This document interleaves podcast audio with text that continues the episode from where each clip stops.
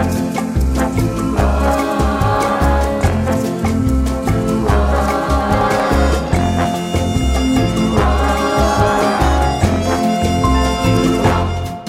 everyone, and welcome to the Old Fashioned Breakdown Podcast, a rewatch podcast for the stupendous TV show Mad Men. My name is Fola Olakunvi. And my name is Helen Varley. If you enjoy this podcast, please rate, comment, and subscribe. And if you want to get in touch with us, you can do so on Twitter, which is at breakdown underscore old, or email us at oldfashioned.breakdown at gmail.com. This week, we'll be looking at season one, episode 10, entitled Long Weekend. In this episode, during a Labor Day weekend, Don and Roger get into some office work hijinks. Joan has a night on the town with her best friend Carol, and Betty takes the kids to the beach. If only it was that wholesome. It really wasn't. it really, really wasn't. No. Okay, what did you think? well, to be honest, right, so I watched this episode twice. Oh wow! Because I was like, I don't get it. Cool. So so I watched it and I was like, what's what's the thing here? Because normally the thing kind of jumps out at me and I'm like, that's the thing. But for this episode, I was a bit like, is the thing lesbians? I was un it was unclear to me what was going on. All right. Okay, that's cool. That's interesting. Um, I'm gonna. So for this episode, so what we've done in the past, like we've had really, really long episodes. They've dragged on for ages and ages, and um, we've kind of done different things. So we've done ones where we've looked at the, we've just gone beat by beat and just gone like through the whole plot and sort of looked at it like that. Those are always the longest episodes that we do. Um, and we've also had ones where we you're enjoying your drink there. Oh, it's lovely. always- I'm drinking whiskey, we- everyone. Whiskey. we um we also we um we've done ones where we've gone through each character. Um, they're usually quite a bit shorter, um, but today you've always kind of thrown out this possibility of us doing ones that are just based on the theme of the episode. Yeah. So I'm thinking that we do we just do the theme today. So basically, Um, you've chosen the episode that I don't know the theme of to, to focus on the theme. I love it. Let's go. only only because only because this is a really complicated. Like remember when we did Lacan? I think we should have just stuck to the theme on Lacan as well. But we tried to go through each each scene and it, it took forever. Um, and this is kind of like a very similar thing where there's some really complicated, well, some really deep sort of philosophical things going on in this episode. Let's to get away from the theme for just a second because I want you to talk about I want you to talk about like scenes that jumped out at you and stuff like that, and then I'll sort of jump on the back of that. Like, what's your kind of takeaway if, at all from this Oh, episode? Like, what did you think? Well, I mean, Or what did you did you enjoy it? I did. I just feel like it kind of went a bit nowhere. Do you know? Right. Like I just, Okay, I sort of, I wasn't as gripped as I was in other episodes. I think possibly because I feel like everything that happened was a bit until until Roger has his heart attack, which I was like, poor Roger, he really just needs to go and have a checkup at the doctor. Like honestly, he's like was sick the other episode. Now he's had a heart attack. I'm like, yeah, I'm not. know, I'm a bit worried. old, Roger's he? gonna die, isn't he? Um. anyway, but I I just so I mean obviously that kind of was a big thing. I think Joan going out on the town was a big thing, and and the other big moment for me was um when Peggy and Pete had their little conversation in the office. Those were the those were the bits that kind of stood out for me, but maybe they're Right, the wrong okay. bits. I don't know. It? They're not the wrong bits. They're just yeah. No, it's all all, all interesting stuff. Um, so okay, I'll get into it. The first thing I'm going to say is this. For me, this episode was about the philosopher Martin Heidegger, who has some problematic things about him, which I won't go into. Oh, um, but tell he us, wrote this tell book. I, I I really don't want to because it's just going to derail everything. Okay. Um, but if you if you look up the term Martin Heidegger and um, find out about his past and some of the things I'm doing it right he now. got involved in, okay, some of the things he got involved in, um, yeah, you'll you'll know what I mean. Um, and he wrote a book called Being in Time, and it's a philosophical book about the being, which is you or me or sort of a human being of some sort, in time. So you know the concept of time, and um, that's basically what this episode I think is based around. Um, he came up with this interesting. Uh, was I don't think it was his theory, but he used a lot of this thing called hermeneutics, which I don't know if you've heard of. No. Right, so there's a hermeneutic cir- cir- circle, and I'm going to describe it to you uh, using the way I watch. So we've t- we've found out that you watch this show twice, right? I'm going to tell you how I watch these shows like every single week, and this kind of explains what the hu- circle is, right? So the first, so I watch this show like on average, I watch this show like three times a week, right? Um, the first time I watch it, I'll just watch it through um, just like from beginning to end as a normal TV show and just kind of see how I feel about it, right? And I'll pick up on something like, say, for instance, in this episode, the very first scene, you see Don speak. You see Don go downstairs and he speaks to um, to Sally, and what does he say? He says something like, Don't tell on me Um, that I'm gonna try and sneak out the house or something. Yeah, something like that. Just pretend I'm not here, or just pretend that you know I'm not here, or something like that. So that's so I see that scene, and I'm like, that's to, to me in the context of the show because I'm watching it for the first time. That scene doesn't really mean anything other than that you know Don has this little special bond with his daughter, and uh, they kind of like to they can share a joke together, right? So then I watch it a second time round, and the second time round, because I've seen the whole episode, I'm like, oh well, this kind of I think this is kind of important to the story because um, I don't know. There's there's there's talk about. I don't know if you noticed this through the episode through through the episode. There's a lot of daughters and, and fathers in this episode. Is there? There's loads of daughters and fathers. Yeah. When? So there's Don and Sally. There's Rachel and her dad. oh yeah. There's um uh, Sterling and- Roger, yeah, yeah, yeah. Roger and and his daughter and the girl that he's shagging, and um, and I think there might be another one. I can't remember what it was, but yeah. So there's like a lot. There's a big sort of theme of that going through this. Not only that, so so I'm, so the second time round, I'm kind of looking for that. And the second time round, I'll see something else in the episode. Like for instance, I'll pick up on the term. There's like a term where they say where they're talking about the dad and the and you know when at the beginning they say to um, Betty says to her dad. And Betty, oh, and there's also Betty and her dad yeah, as well. yeah. But Betty says to her dad, um, they're talking about Uncle, was it Uncle Herman? And then Betty says, "You're a diabetic," and then you know I put the two words, the Herman and the diabetic together, and I get hermeneutics. And so I just pick up something from there, and then like I, I build up like um, a, a little thing. So eat basically, and then the third time I watch. So that second time round, I sort of do a lot of research, and I kind of learn about hermeneutics. I learn about um, Heidegger, and I sort of like watch a lot of YouTube clips on it and read like loads of Wikipedia posts on it, and um, and then I come back and then I watch it a third time round, and that's when I make the little. Um, oh my god. yeah, I know. And then that's when I make the um, that's when I make the running order where I go through like each and every scene and I send it to you. So that's my third time. So that's kind of cements how I feel about everything. And basically, every time I go around and I learn something new about the episode within the context of what the episode is, is essentially a hermeneutic cir- circle. Does that make sense? I mean, you haven't really explained what a hermeneutic circle is, but okay. So it, it's like it's like a it's like a learning to to me the best way I could describe it is it, it, it's probably not this but it's to me it's like a learning um it's like a, a cycle of learning so you you pick up something like so say you're reading a you're reading a sentence right and you read like something like um I don't know I'm looking for a sentence now um uh, The cat's the see. cat's out on the mat. Right. Okay. So so so yeah. So you you you read that sentence. The cat's out on the mat.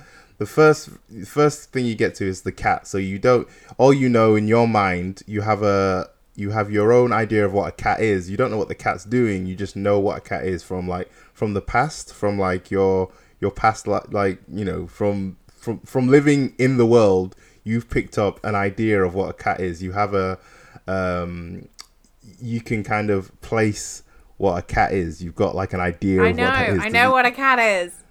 right, exactly. So you you can interpret what a cat is, right? Yeah. But you can't interpret what the cat's gonna do within the um, context of this sentence until you get to that point in the sentence where it says the cat is on the mat, right? Okay. and that's kind of what I'm doing with the story where I'll what and every time you go past every time you sort of so if you read it the first time you read it is one time then when you go back to it and and read it again in in full knowledge of what it's about you can infer or you can interpret more freely or more with more understanding what that's about right I mean, I'd agree with you, except for the fact that I watched it twice and I still have no clue. that's a good point actually that kills my entire theory Boom. Um, but um, the whole point of why I'm explaining this is because that's kind of what is happening in this episode, where you get two characters. Well, actually, you get three characters where they get to a point in their life where something changes, something ends, and with that end, they go back to some sort of uh, metaphorical kind of start again. So you've got um, Carol, um, Joan's friend, and she kind of you know she loses her job and she's kind of free to make any decision what she wants. And when she what she does is she re she talks to joan and she um she recounts how she met joan and how she kind of and how she got to know her and what she felt about her in this really creepy scene uh, and sort of explains to her how she feels about her and tells her that she loves her. It's almost like she's reliving that part of her life so she can get to that point where she says i love you right yeah. and then also you've got the same thing with um roger Yes, um yes. And, and essentially roger with his daughter is he's he he has this real bad relationship with his daughter and so he's trying to recreate that relationship with well kind of not not not fully but like through um a very let's just say let's just say a, a bond with this uh with this girl that he meets. He's trying to recreate this um some sort of familial kind of emotional bond with another woman with with a woman that's the same age of as his daughter. Um and then towards the end of the sh- towards the end of the episode he kind of he reconnects with his daughter and it's like a it's like a new start right?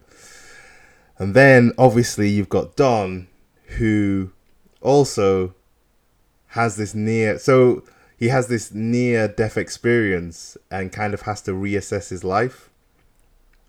And the whole the whole thing that he does at the end of this episode when he's talking to uh to Rachel is he's being authentic.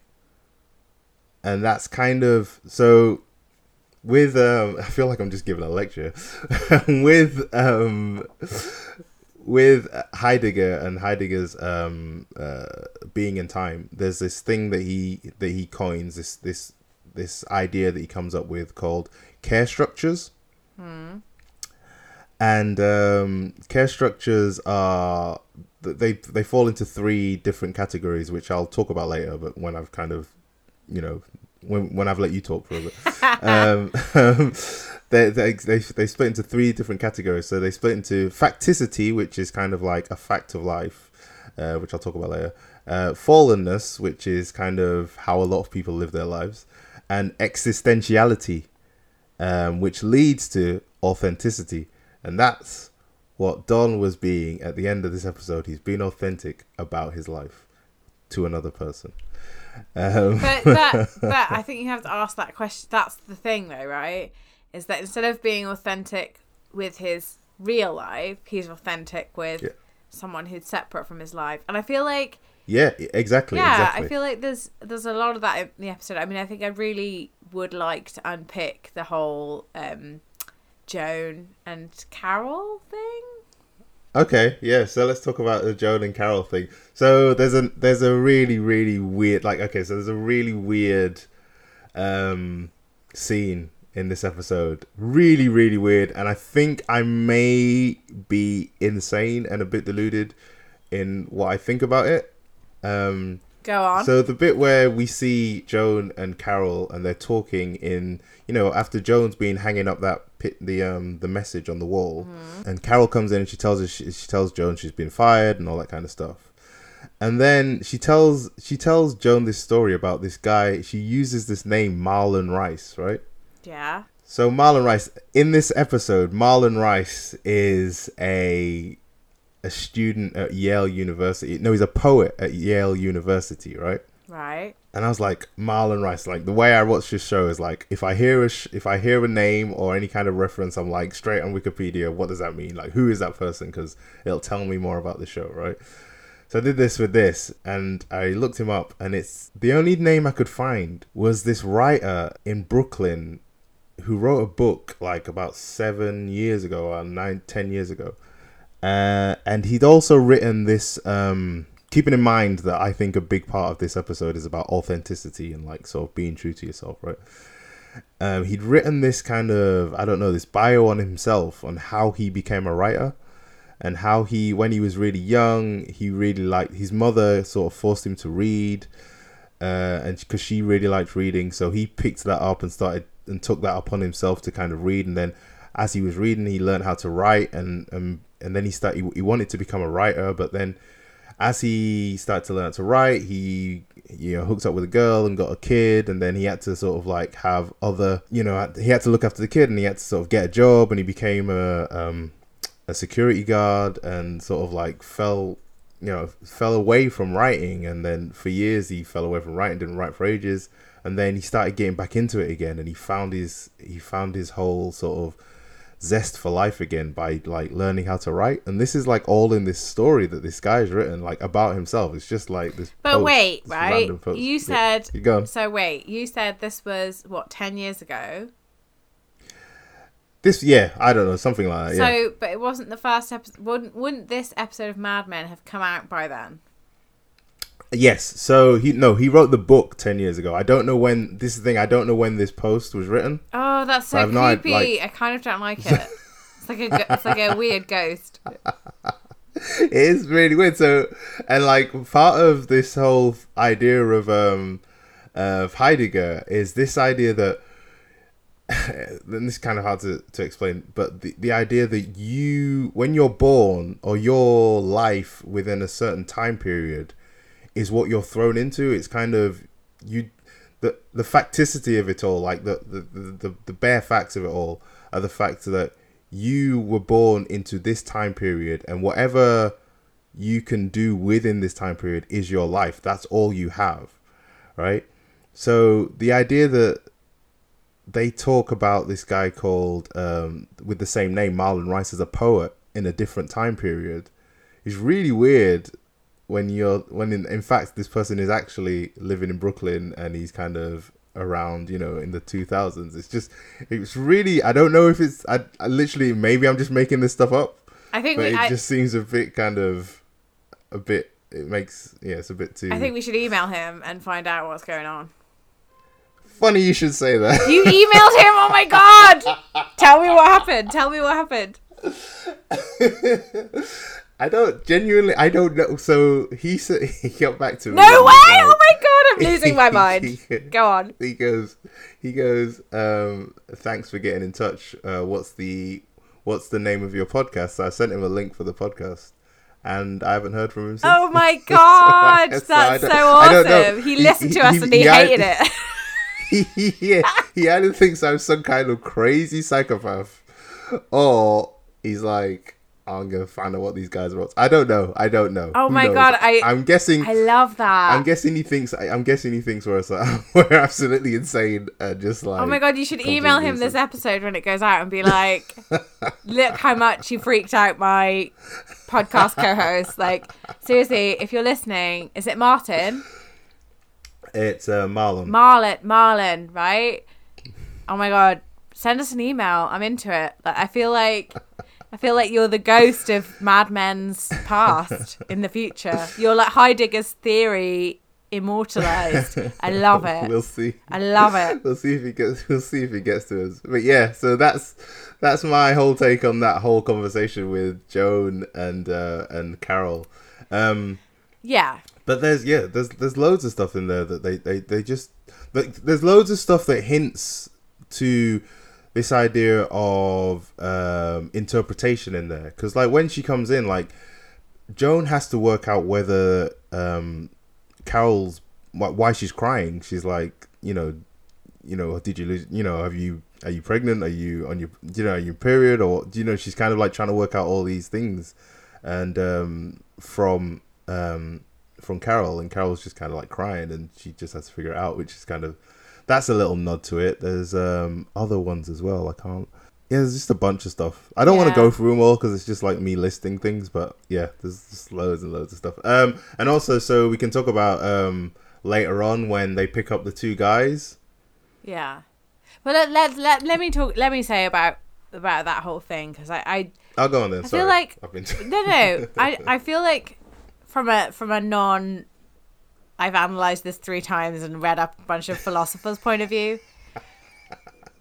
Like I feel like if anything, this was the storyline that really stuck out for me because we've we've heard about Carol a lot. I don't know if we've ever we might have seen her before once, very briefly. yeah, we did. Um, but I feel like she's never been a, a big character. So for her to come in and we suddenly, and especially after that whole like thing at the beginning where, and I feel like that movie was kind of important. Did you read about the movie? Yes, yes. The the movie. Have, have you not seen the apartment? No. So okay, I think that's important for two things. Well, So I haven't. First, First, first thing- of all, I've not seen the apartment, so I'm sorry, everyone. Fola will tell you about it. Apartment's a really, it's a really good film. It's a really, really good film. Um, um, but the apartment is, um, it's basically about this guy who works in an office and kind of he hires out his office to his bosses and stuff so they can have wild parties. Oh, I love it. And one of his bo- one of his bosses is um, having sex with the um, the lift operator. As you do. and this is in, and this is interesting for two reasons because obviously um Roger kind of can't even imagine like the idea like he can't fathom the idea of a white female um, lift operator it's like out of his kind of understanding it's um he has like a, a, a, real, a reality and that just doesn't come into it at all um but that's that's kind of that's a side thing. I think the main thing about th- that the we the reason that that film got mentioned is because it's the film that um, Matthew Weiner based Mad Men on. What the whole thing? Well, no, just the the style of it and the feel of it and the kind of the Oh, really? context of it.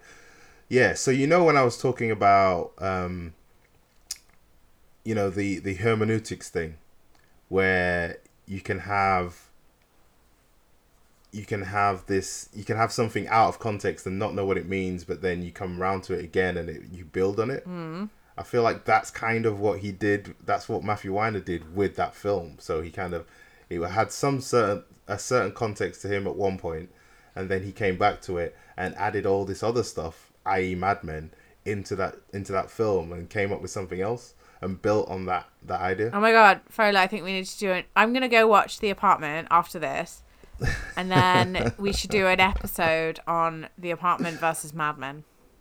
We should. We totally should. Because yeah. um, That that's because I kind of because as someone who watches it and then does absolutely zero reading, um, yeah. which is what I do. Um, I so I watched that and I was sort of like that that movie feels important, but I don't know what it's about. yeah. And it's and what that's kind of interesting to me actually because it is that whole thing if you can sort of watch it and not like and when I watched it the first time around because this is my second time around watching it even though they're about seven years apart or whatever, like yeah. you're watching it the second time round and I still sort of feel like there are things that I watched the first time round and we're doing a podcast on it now so it feels slightly different but the first time round I did not pick up on any of these things. And I still and I sort of like when he said the apartment because it feels like whenever they reference something in a pop culture way you're sort of a bit like well that's going to mean something. Um but you can you can watch what I love about this is you can watch this entire show and not have any idea about any of these things. Um, so I mean, with Joan and with Joan and Carol, like I feel like for for me, I really enjoyed that part because I actually knew what was going on. Uh, Yeah. um, and I feel like it was.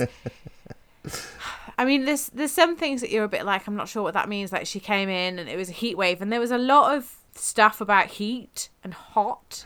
yeah. the I- I, honestly, I don't get that. Yeah, That's, I definitely don't get that. There's there is a lot. There's like a there's a shot of like a thermometer. I think Yeah, what it yeah. is is it's something to do with um the the heat being turned up on Don in some way. you think? Cause yeah, cause I, I felt cause this okay. So another big another big theme in this episode is existentialism.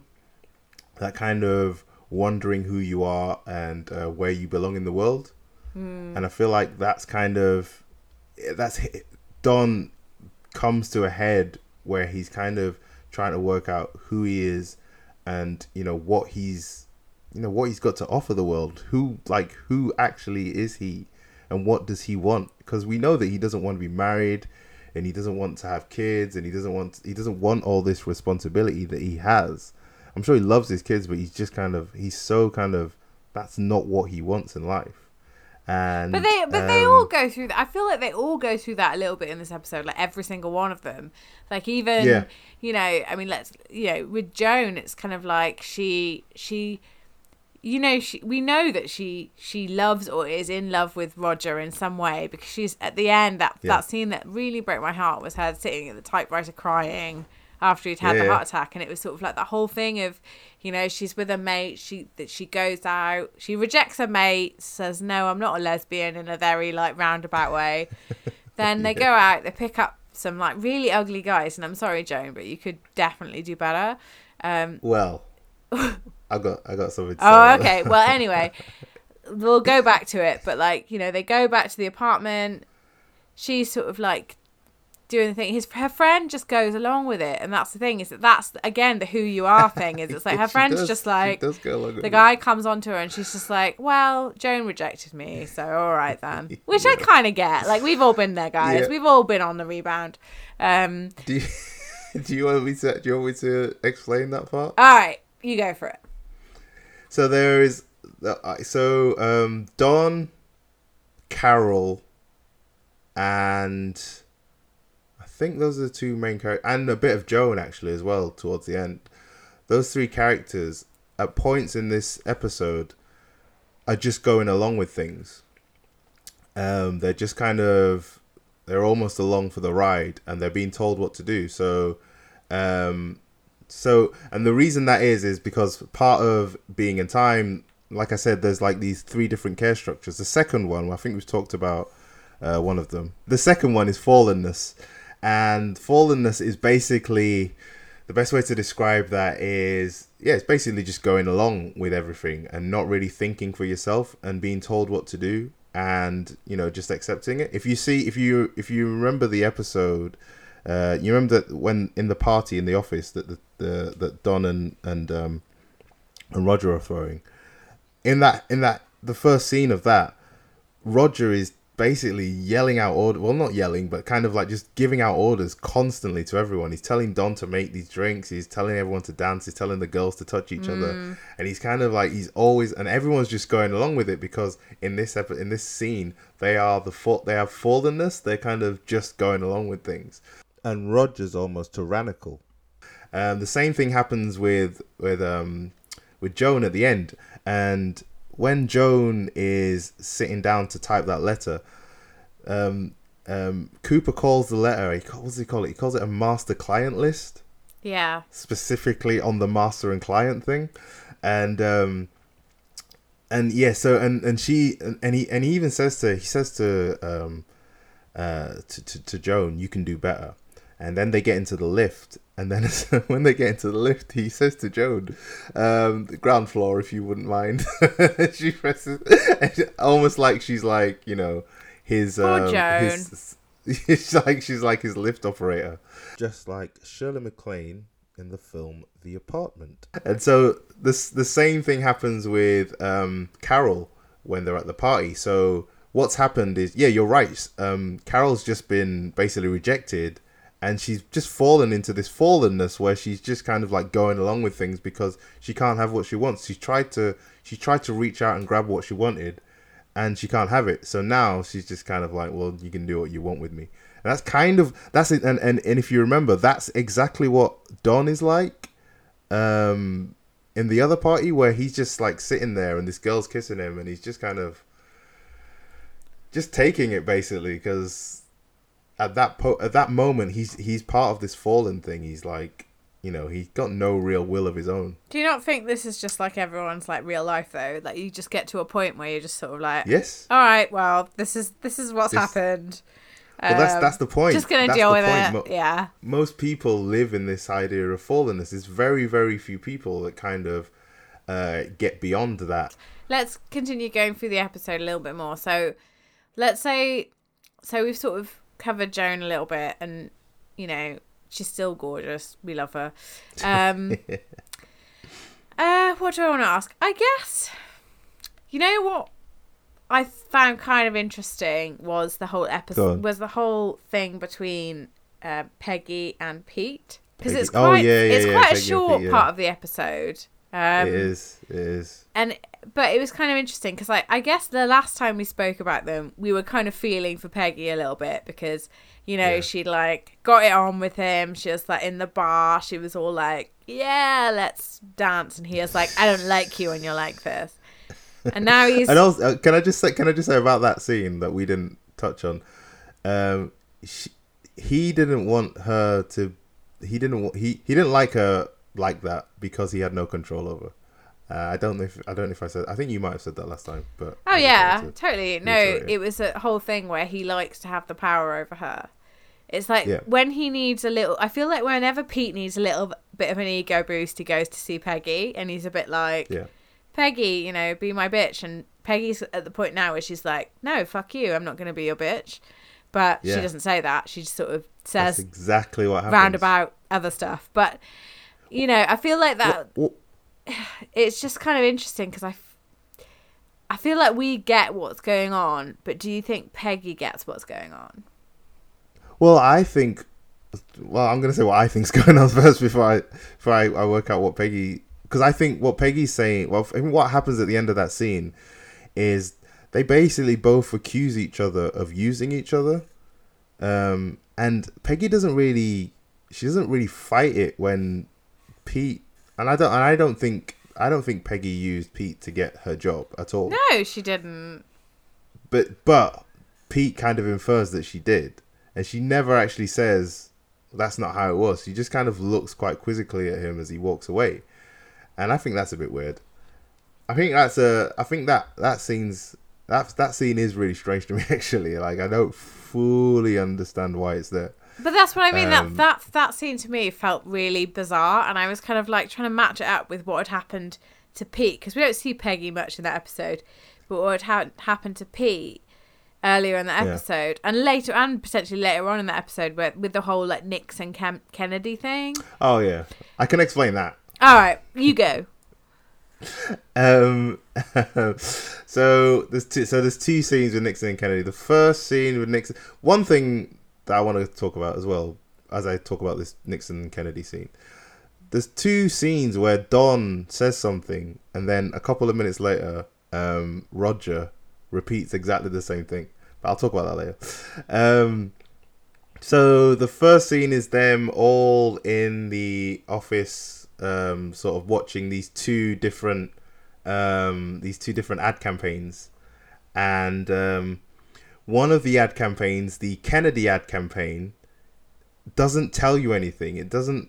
They they sort of state. Oh, I love doesn't give you that where it's like Kennedy, Kennedy, Kennedy, Yeah, Kennedy, it's just a, it's just an anno- it's just an annoying song I love that it. kind of gets into your brain, and that was the successful song, right? yeah. Um, and the other one basically gives you all the facts. It tells you everything, and it's another kind of nod. Well, it, this part to me is a nod, another nod to interpretation and how we interpret like things. So, like the Kennedy um, advert is obviously kind of allowing you to make your own interpretation and pick things up for yourself, so you can understand how you feel about stuff. Whereas the other one is basically Nixon just telling you the facts that this is how things are dryly and just kind of in a boring kind of way, kind of um, freaking you out, sort of thing. So yeah, that's kind of I think that's the real sort of um, that's the, uh, the, the the juxtaposition. So this is so this is like the closest I got to the meaning of this episode, right? Is that you've Okay, got go on. let's say because uh, at the beginning like don identifies with nixon because he's like well he came from nothing or you know and he's like become this guy like after six years in the navy he became vice president or whatever and this kennedy Yeah. shows up he's an immigrant he get he bought him his way into yale i think he says and suddenly Mm-hmm. he's this super person and it's like i feel like that is the crux of this episode for me is it's this whole thing of like what should what should be right is that surely the guy who has worked his way up is the one that you go for. But that's not the Right. case. Do you know what i mean? It's like Okay. and i think you can relate that to like modern society. I mean look at trump. Like he's not a self-made man. He was born into a rich family. And you know i think Yeah. that it's very much a whole like why why do we choose to back the person who's had the easier job? Um and it's kind of like and that's that's that's the interesting thing about this episode it's like all the people who've had sort of an easy ride of it kind of Well, okay. kind of Well, we could you could say this. So like, um, one of the things that so that this book is about is about authenticity and sort of like one of the things about authenticity is you don't have to work the hardest. You just have to do what you feel. It's like you finding the best part of yourself. And because you found the best part of yourself, it drives you to do what you want. So you don't necessarily have to be the smartest person in the room. You don't necessarily have to. You don't even have to. It's not even about you know morally being good or bad. It's just that thing about you that makes you tick, that makes you sort of um, go.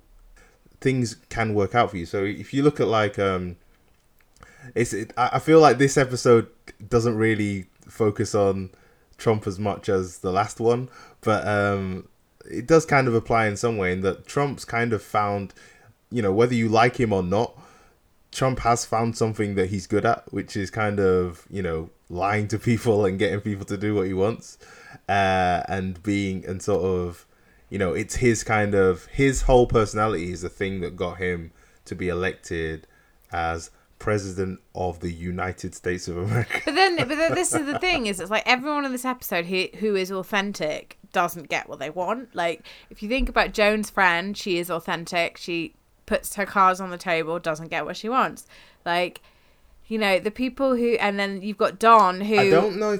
Okay, so another thing about authenticity is that uh, in in terms of um, of Heidegger is that it's not quiet, it's loud, and it's and it bores into you. Like it's not, it's not um, it's not about being you know um, emotional or about being sincere or anything like that. It's about being right and sort of this is the moment this is it now we you know it's like it's it's almost like it's an anxiety thing it's not you can't it's, it's not something you can do being authentic in heidegger's eyes is not something you can do calmly it's something that you you get anxious about and you get terrified for. That's why a lot of this episode is actually quite creepy and there's like loads of like talks about vampires and sort of there's a real sort of dark sort of creepy edge to it uh, because it's that idea of exis- existential fear and existential dread. And can, when it hits you you kind of you're hit with it really hard. So when um so that's the that's the problem with the way um carol explains um how she feels about joan to joan she kind of like explains it in a really sort of you know i love you and and, uh, and she's really quiet about it and then joan's like uh no you don't you're having a bad about it. day i think she says Yeah, exactly. And she forgets about it. And she just kind of okay, maybe you're right. And she doesn't. She doesn't go for that thing that she wants, you know. Mm. And that's I think that, and then obviously later on you get Don, who's pretty much in the same position, but he's kind of like, Jesus, Rachel, this is it. But- this is now. And he's like, But Don, but Don's journey. I mean, let's talk about Don for a minute, right? Like his journey this Okay. episode is quite interesting. So we we first see him at home. He's like giving, you know, he, he has that lovely moment with his daughter where he's like, "Shh, don't tell them I'm gonna leave," and then. And then Betty is like, "Come and help me with the suitcase," and it's all like a facade so she can bitch about her mum-in-law or whatever. Um, yeah, and you know, he goes off. He goes into the office. He sort of has this moment about Nixon where he's sort of saying, "Well, why wouldn't you you go for the authentic guy?" And then and then they bring in this like whole twin element, which is kind of weird. yes. And he because well, actually it? no, Okay. he loses the account first, doesn't he? And there's that whole thing of he's Yeah, yeah, annoyed yeah. about it. He goes to see Roger. Roger's like, "Oof, "It's an account. Who gives a shit?" It will just cut Yeah. back. We'll just go fire someone. It's not a big deal. And then it's almost like it, it becomes almost this like fairground ride where he sort of like, you know, almost, where they go downstairs and there's like twins everywhere and all the men are like hitting on the twins and it's a bit weird. And then and then they're like they find the two and then they take them back to the office and and it's sort of almost like a puppeteering thing and you're just a bit like the thing that the thing that crosses my mind is what is it about how Roger does things versus how Don does things Right. Okay. You know. So okay, so I think the the key to that whole thing is obviously you know the thing with the cow. Um uh, is it Ken? No, is it Ken? Yeah, Ken. Ken like chatting up the girls and he's talking about the the cow with like that's um it's um one it's one cow at the back and then it sort of splits off, and it's two two different cows. Oh, yeah, that's really weird. Directions. They mention they mention cows because cows give milk and like the idea of milk kind of reminds you of like babies and sort of you know Roger drinking his milk and all that kind of stuff. And what you're seeing with the two cows is it's almost like you know I was talking about that um that guy that I emailed. Um, Marlon our new has, like, friend Marlon, yeah, our new friend Marlon, yeah. um, so he, so there's two different realities there, right? There's this kind of this actual reality where he's kind of you know the guy in Brooklyn, and then there's the reality that he, the the reality in the in the show where he is a poet in Yale, and I think that's what the cows kind of pointing towards. The fact that Don and every time like Don says something and um, Roger kind of repeats it, it's kind of again it's yeah I agree it's kind of the two of them are kind of doubles, and it's like I feel like um, Roger is Don in a different time period, and what basically happens is Roger obviously is kind of going crazy with this girl and he almost dies. And it's kind of that's his life. Like his life was kind of not even like he and he explains to he explains to Roger that he didn't he doesn't know what he's doing he's got he's not going anywhere he you know and he's so kind of he's so scared of life he doesn't feel like he's lived his life mm. and I feel like Don in that in that moment is looking at him and saying, "Is that who I am too?" So that kind of shocks him. That that that near death experience essentially shocks him into authenticity, um, which kind of which is why he goes to see Rachel because you know everyone who watches the show knows that him he has this real sort of bond with Rachel uh, and that's the person he actually genuinely wants to be with. Um, so he rushes over to her to kind of, you know, tell her how he feels about her, or at least kind of make that connection because, you know, we're not we're not promised tomorrow, man. And that's that's kind of another thing that Heidegger's about. It's like as soon as you realize it, as soon as you as soon as you appreciate death, as soon as you appreciate the idea that you will die, and it's like, and there's no, because for for when we're in when we're in our fallen state, when we're kind of like just going through life, what we're not thinking is I could literally die in two seconds time. Like I could I could as I'm talking to you now, I could just keel over and die. please don't do that Right. but that's the thing, like that that isn't that you know, as as much as we joke about it, that's a genuine thing that could happen. You know, it could be some freak accident or whatever. And, you know, and it's really hard to get connected to that feeling that that could happen, right? All of us, all of us, we get through life. We get through. We wake up every day, and we're kind of like we don't think there's a possibility of us dying. So but the fact I actually do is, though. We are gonna die. I Do actually you? do because But then again, But okay. no, so listen, hear me out, you- right? Because I, Alright. whenever I call my mom at the end of the phone Yeah. call, I always say I love you because my mom has nearly died twice. Now, so that's Oh, her. right. Di- Ah, that's her okay. dying. I hope she won't listen to this, rather than me dying. But now, Right. since the first time she got like rushed into Yeah. hospital, or whatever, like ever Yeah. since then, I I always say I love you on the phone before we say goodbye, that- just because then I that- know that if something happens, that's the last thing I said to her.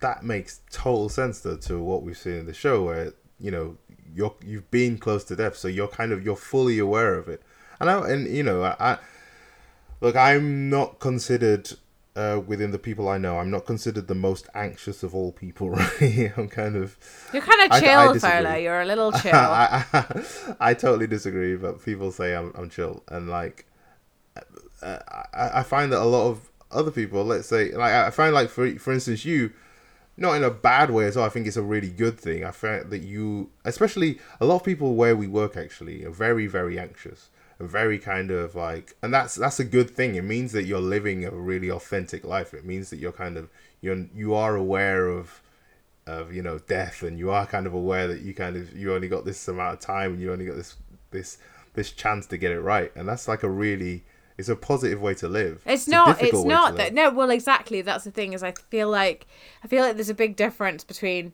myself and what Don would do because uh, you know I I have I am an anxious person. I wouldn't necessarily say I have I I suffer with anxiety, but I do feel like Yeah. quite anxious and I'm quite an emotional person and you know I do but I, I and I feel like but for me I feel like so you know for, for example on the weekend during lockdown at the moment you know you spend a whole day watching tv and then i literally the guilt that i feel because i'm like i wasted a whole day of my life watching tv and it's like the guilt is so bad because i'm sort of like oh my god like that that's 24 hours that you know when i when i'm about to die i'm going to be like wow i wish i hadn't watched tv so exactly much. that that's the good thing. That's so you're aware of you, the fact that you even say like when i die like that's you're so aware of the fact that you're gonna die. Yeah, and that's I am. kind of what that that's that's why don goes to basically goes to um uh, rachel at the end and and, basically But that's big. But, he, damn it, Rachel. but he's but that's kind of cheating because he's just witnessed it. Do you know what I mean? Like he's just Yeah, seen yeah. it happen.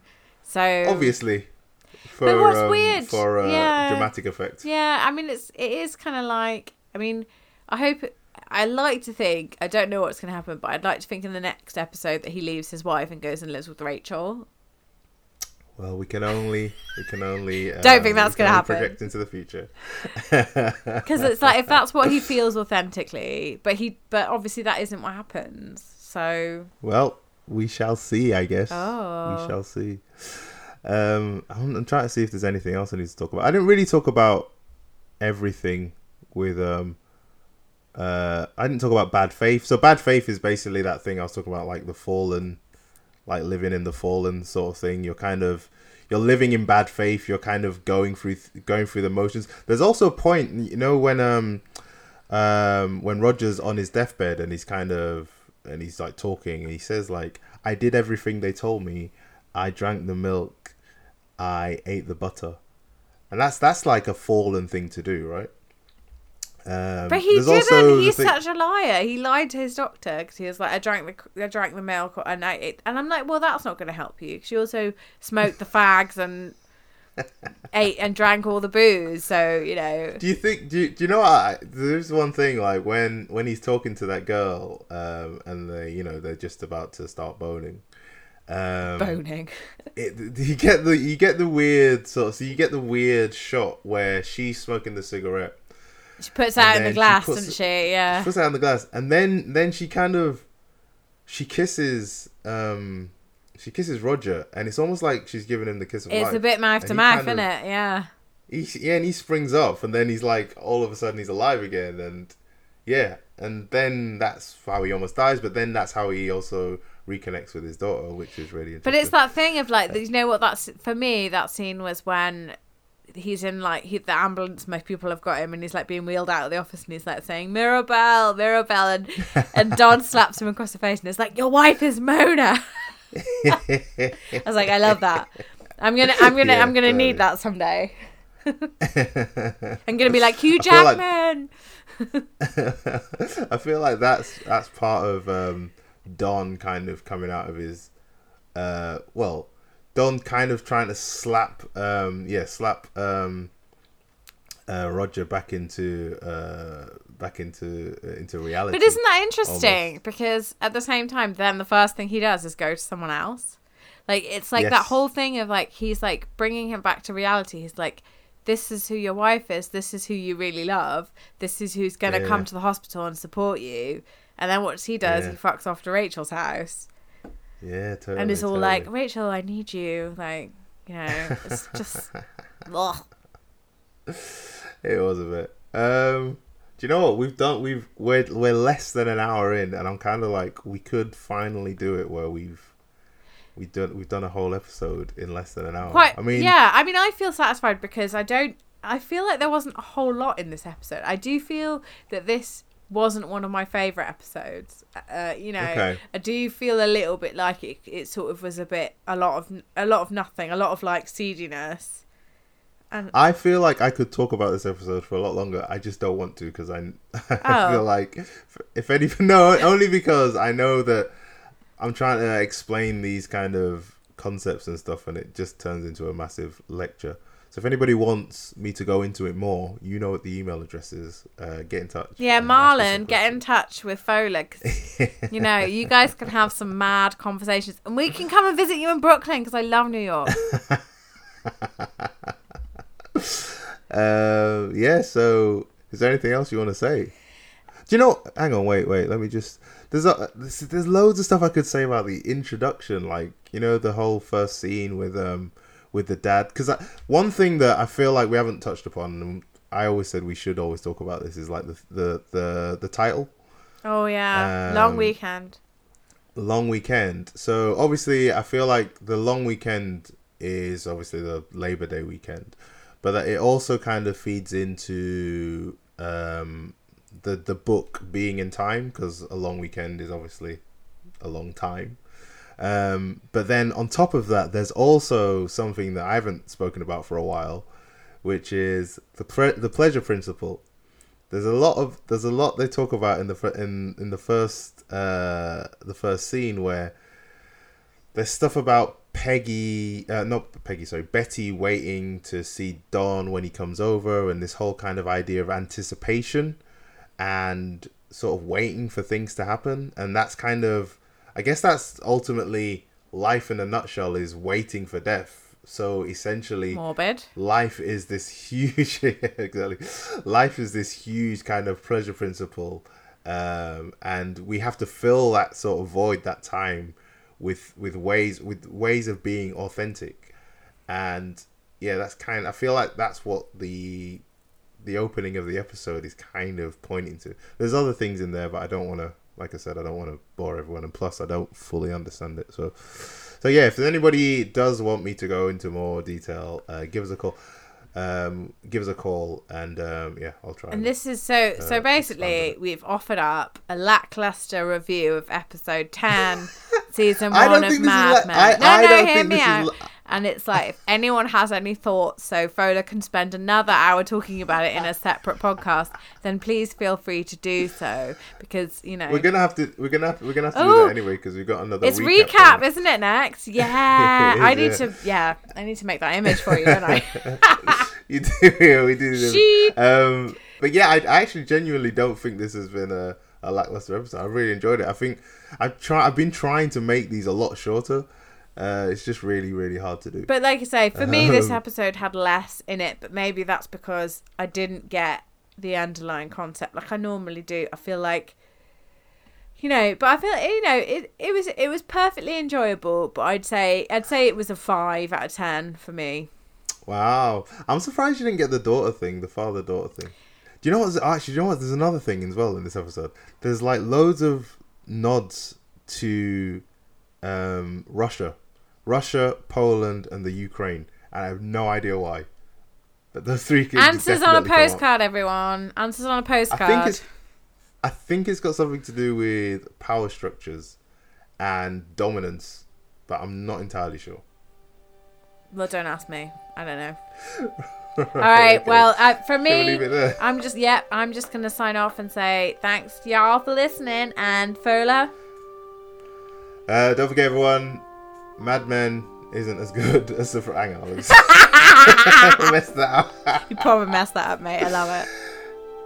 Don't forget, everyone, Sopranos is better. Bye bye. Bye.